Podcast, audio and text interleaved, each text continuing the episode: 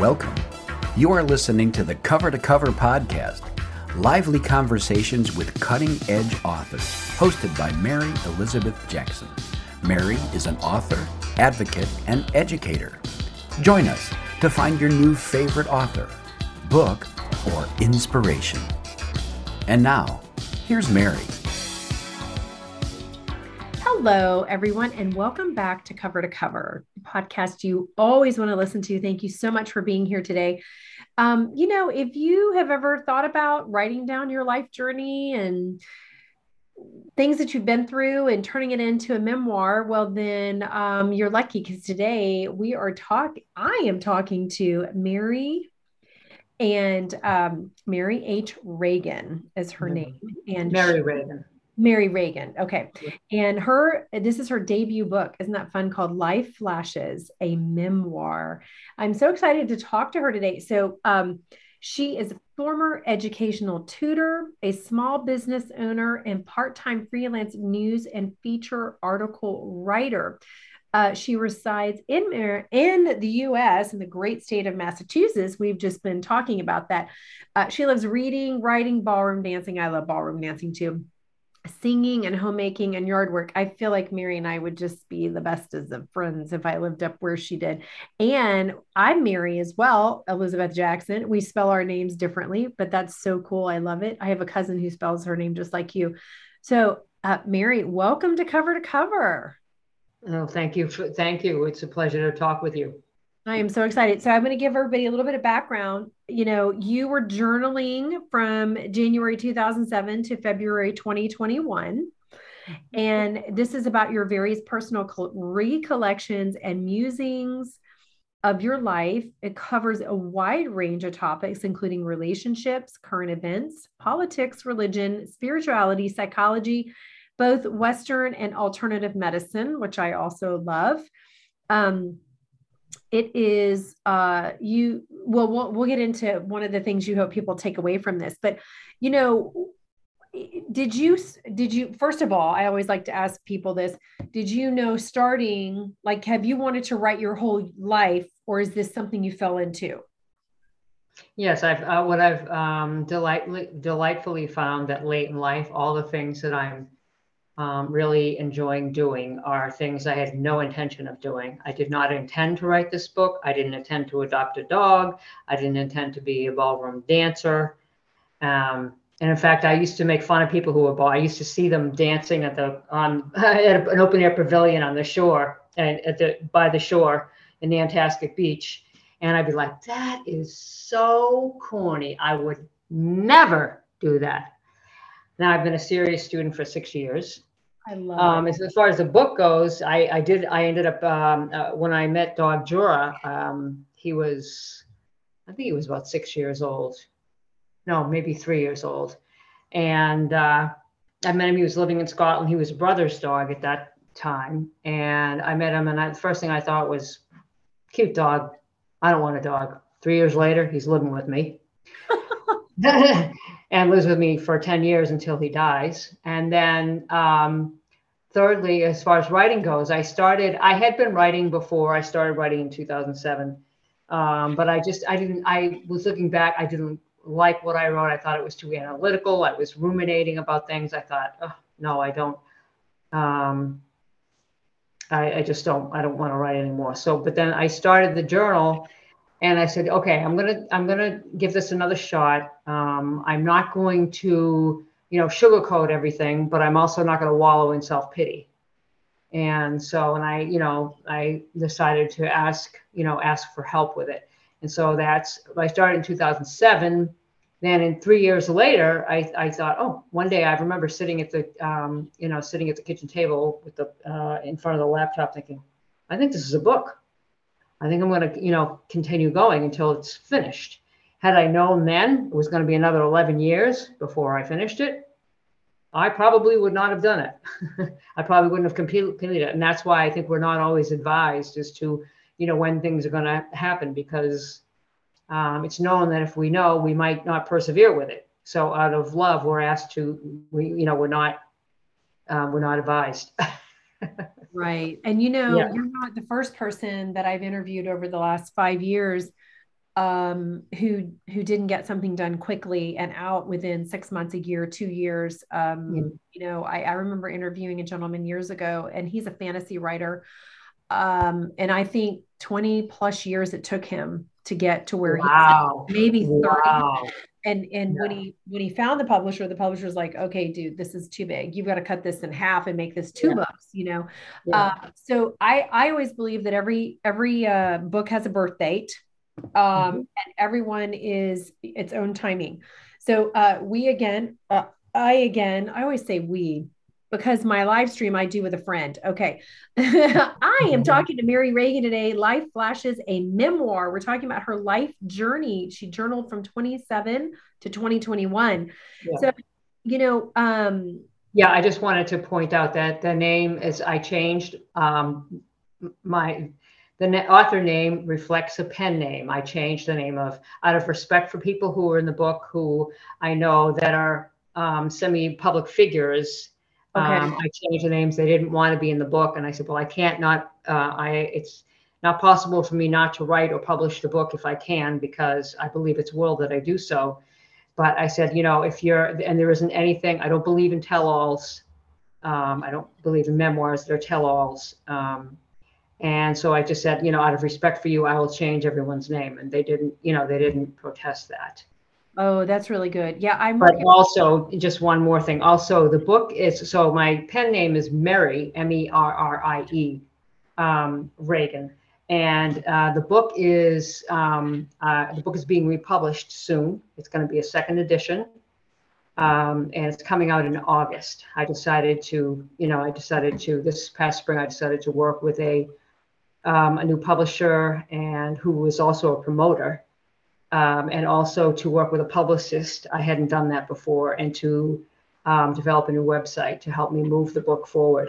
I just said I want to give it. Um, it's like a child to me. Yes. I want to do everything I can to save its life. and I also, you know, and I, I also too, I, you know, I was in the beginning. I thought, oh, the writing's good. Why is, aren't people um, you know, buying the book. And I, they said it's it's it's not. It doesn't mean your writing is a good. If nobody knows the book's there, they're not going to buy the book. Right. So that's why you that's why you work with a promoter. That's why you work with a publicist. Yeah, you brought up a really important point, Mary. Um, and for anybody listening out there who you know wants to be an author, maybe you're an author. I think one of the best things I ever did for myself was get a publicist. Uh, and because I mm-hmm. listen, I've been at this since 2017 and uh, I've been through my share of publishers. I actually, my publisher last year, he died suddenly in June. So I, oh, oh, oh. So my, my road has been not a normal road as an author, uh, but I, I, have a new publisher as of Christmas. We're revamping the books. They're about to come back out. My my four children's books, but um, you mm-hmm. know, something's very important is that uh, you, you, could have a great book, but if it's sitting there and it's not being promoted or pushed or nobody mm-hmm. knows it's there, it doesn't get read. So you no. really do have to. It, it's investing in yourself and your project and um, you know that that's one of those places like you spend your money at a wedding on certain things to have a, a fantastic memories and, and experience. This is one of those kind of things. Um, you know how do you feel about like where does um because we i've got some questions here for you about things that are in the in your book and your, mm-hmm. your um you know your spiritual awakening and the power of prayer. Will you touch on that for me well, the spiritual um, awakening um, came at the time I started writing the book. Um, I had been emotionally ill for a number of years, um, and it was difficult for me to hold a job. Um, I had difficulty um, navigating relationships. I had I was financially stable, unstable.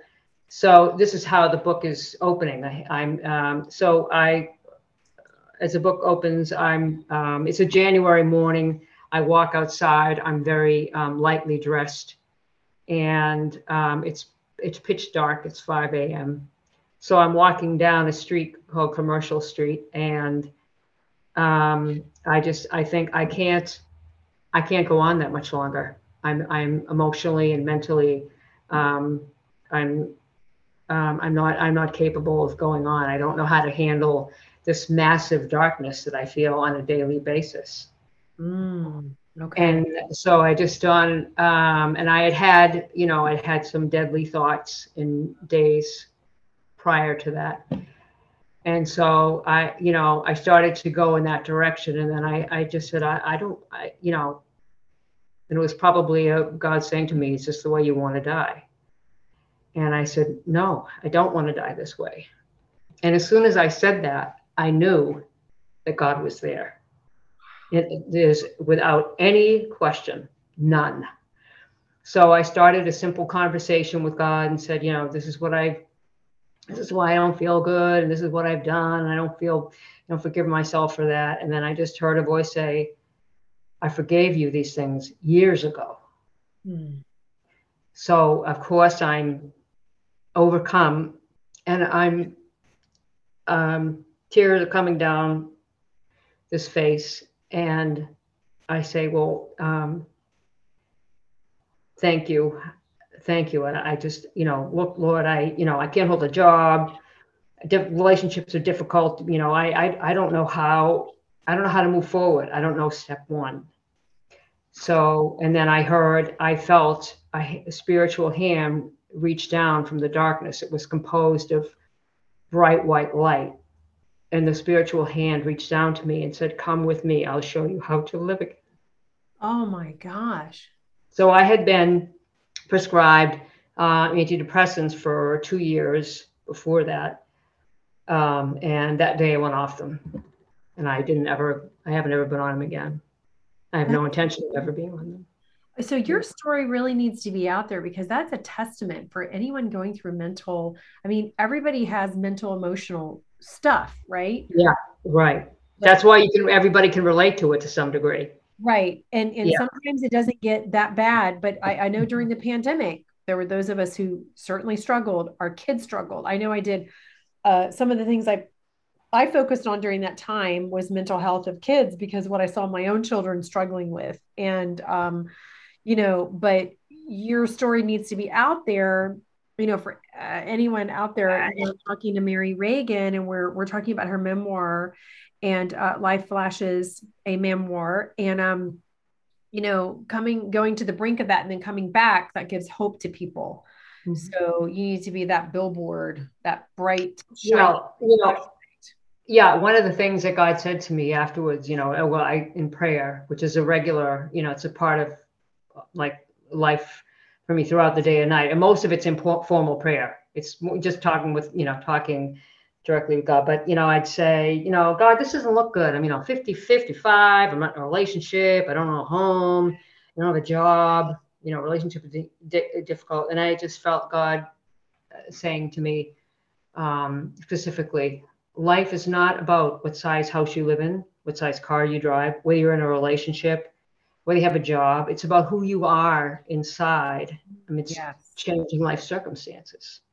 So even in the beginning, I was kind of, I was so, um, you know, inundated with what the world had said to me all the years. No, it's about your house size, your car size, the relationship. That I wasn't quite willing to give that. You know, I heard it, but I was kind of like, uh, mm, well, we'll see. But as I learned to trust it, and now I do fully, um, I realized there's no loop. Nobody, no person ever arrives, and that life really is about passion not proving. And once it starts to be about proving, you start going down the slippery slope. You start to deteriorate mentally. You start to te- deteriorate emotionally and probably physically too, in some way or other.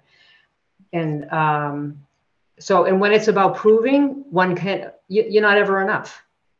Yeah. When it's about passion, when it's about passion, it's about enjoying each moment of each day, and um, and also too learning you know that uh, one of the biggest teachings is conflict you know conflict is a natural part of life. But people tend to treat it as something alien. Oh you know the country's so divided we can't do anything. Well division's a natural instead of looking at it as a test it's um, it- you know it's really an opportunity for us to grow. It's happened for a reason and if you can look at it as an opportunity to grow instead of a punishment then you can i mean and uh, you know and it's also um, I think that I'm, I'm learning something that only faith can teach you. It doesn't matter whether you're what what your faith is. um, how faith, you know, you experience faith, that um, you can be, I'm learning to be content no matter what the life circumstances are, because it can be just as difficult when you're successful with something as it can when there, a tragedy occurs. Yeah. And so after a while, the two really aren't that different. And so when you really, um, when you, one embraces this truth, your, your a temperament becomes very steady because you don't, you know, there's no be all end all and there's no, oh, it's the end of the world. It's all a little, you know, it's, it's really what's in the middle of that. And in the middle of that, if faith can teach you how to be content and you don't even, I mean, I've, there's a number of times, there's times on a regular basis, I go through things and I'm thinking, this is really, uh, this is really devastating. How can I be content? Mm. I don't know. I, I, I because I trust that God is in there. I that I trust that um, that it's just uh, you know what it is too. It's I like I'm not thinking this is really devastating. How come I'm feeling so strong? I'm like, huh? How did that happen? But mm-hmm. it does. It does. Right. You know. Well, but that's when you know there's a higher power working when right. got all that going on, and then you've got this. You you you really have this. um part of you that is um it's saying move forward keep going you know right. That, right. that you know it's going to be okay even though there may be crap everywhere on the floor but you're like you know what I, I'm, I'm still okay here like yeah. it's not the end of the world and there are a lot of people out there that one thing goes wrong even the smallest things go wrong and their world is shattered for the day or yeah. whatever it is you know yeah. and well, because, and again, it's their perception. Their perception is, um, you know, it becomes like a, you know, you're describing like a domino theory instead of, and instead of looking at it as an opportunity and say, say, okay, well, that didn't work out. We are, you know, they say that's very important in business. You know, you make choices, you cut your losses and you move forward. And I think that's a good, a good way to look at it. You know, you can look at it from that point too, and then you just say, okay, if that didn't work out, okay, okay, then uh, that then you moved in a different direction. Right. You just got so you got every every negative every rejection is an acceptance in some way. If got someone rejects you in some way, they're accepting you in another. If someone accepts you in some ways, they're rejecting you in others. Mm, yes, that's that's the human condition. Right.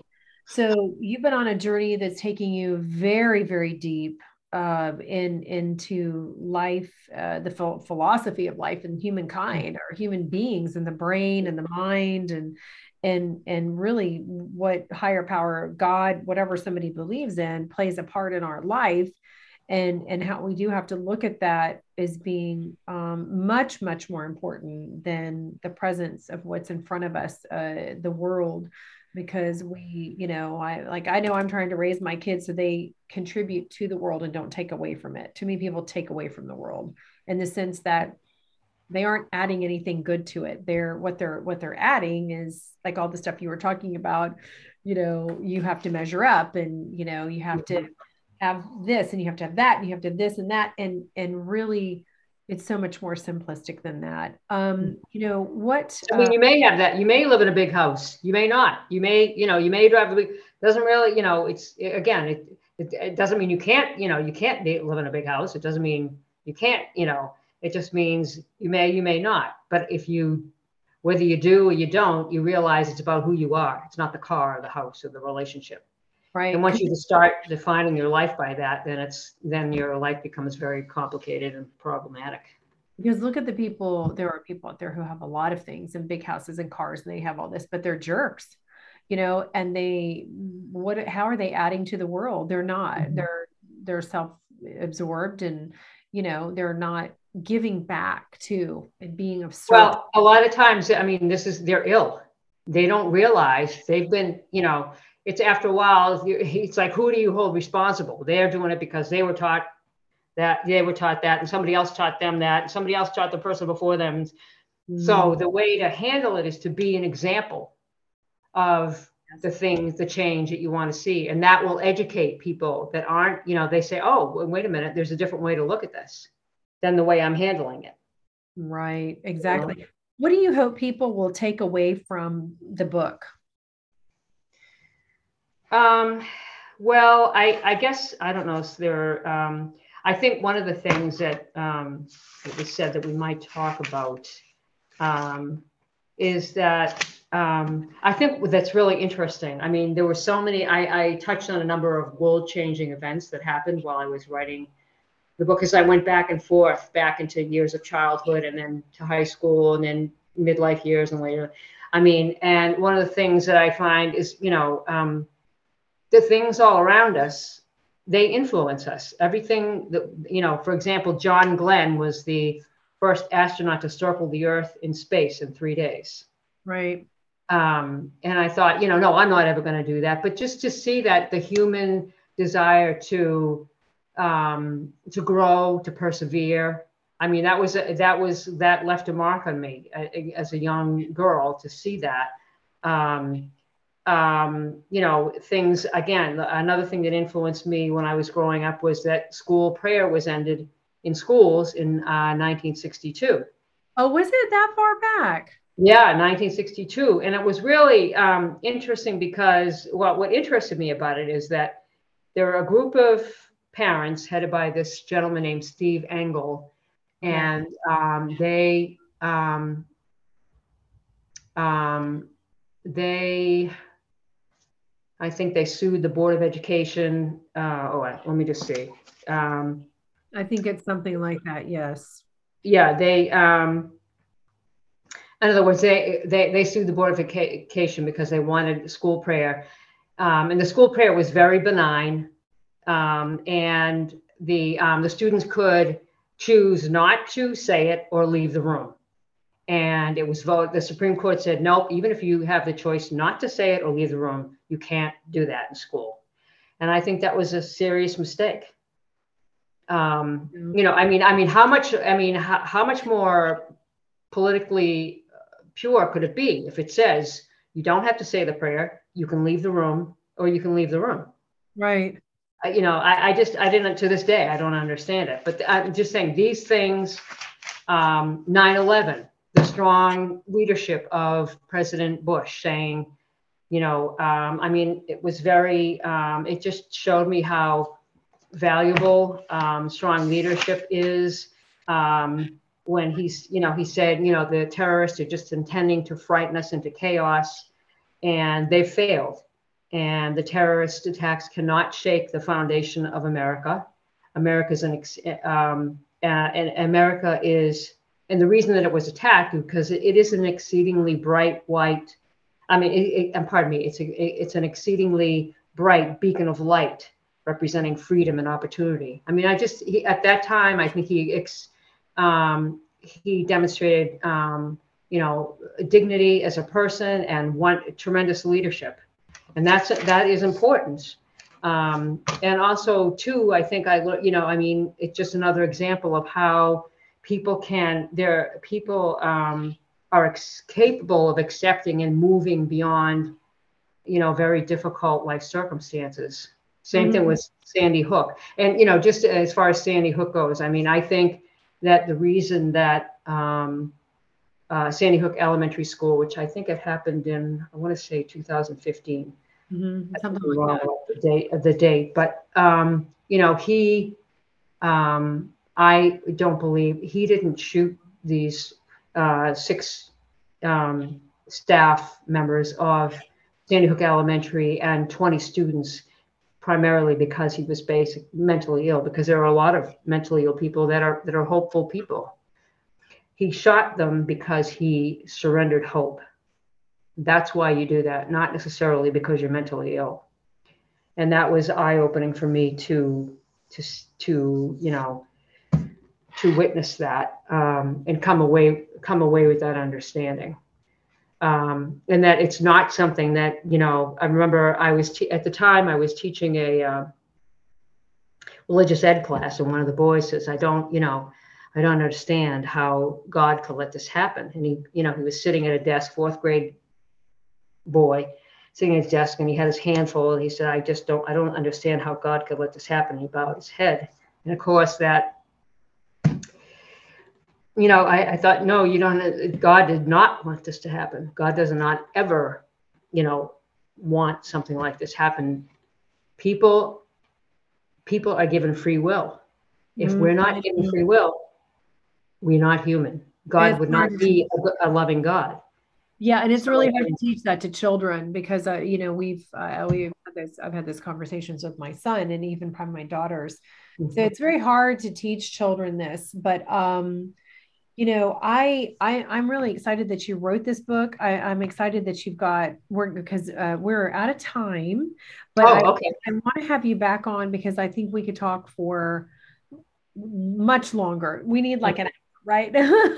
And, um, but with, this is a 30 minute show and I just, it's so, Okay. said so many amazing things today. And I just, um, you know, I, I, I really hope people will go back and re-listen to the, the knowledge that you're sharing, the the insight, the awareness that you're sharing. And I'm Yeah. talking to Merrie Reagan about life flashes and memoir she wrote. Where can people find you if they want to connect with you or for speaking, uh, you know, opportunities, anything like that? Um, well, uh, I don't, um, I don't, I mean, the book's on Amazon now, but I don't, I, I'm waiting for it to, for the second edition to come out, um, which will be, um, in August. Um, and the interview, um, maybe we could meet. I don't know if it would be possible for you to interview me again around the, in August, uh, like around the beginning of August. Yeah, we could, I- we could probably do that. Now, do you? Okay, because I, because I, um, uh, then the website will be, everything will be ready to go. I, I really don't know yet. Okay. Yeah. Yeah. That'll be great. Okay. Yeah. Um, you know, thank you so much for sharing your time today. And Oh, you're welcome. uh, I'm so grateful for this. And get a copy, go out and get a copy of Life Flashes and Memoir. Get a copy for somebody you know. Just one more thing I want, I just wanted to say, one more thing I wanted to say is that, you know, it is, I mean, it does, the book does look at a lot of, um, you know, a lot of issues, but it's also a book that there's a boatload of humor in it. It's not essentially serious book. I don't think you can have without without um, without humor. There's no faith. So there's plenty of there's plenty of humor throughout the book. It's great. I love Yeah. it. Yeah. yeah. so yeah, it. I'd love to. I'd love to uh, receive that um, the song too. Oh, yeah, absolutely. Yeah. And listen, thank you so, so, so much. Oh, you're And welcome. we'll Thank have you you. back on. And uh, Thank you. bye for now, everybody. Have a blessed, blessed day. Thank you so Thank much. you also. Thank you. Good day.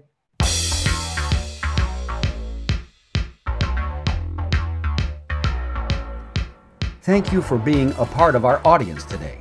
Please subscribe, like, and share the podcast with your friends, and tune in for the next episode of Cover to Cover for all things in the author world.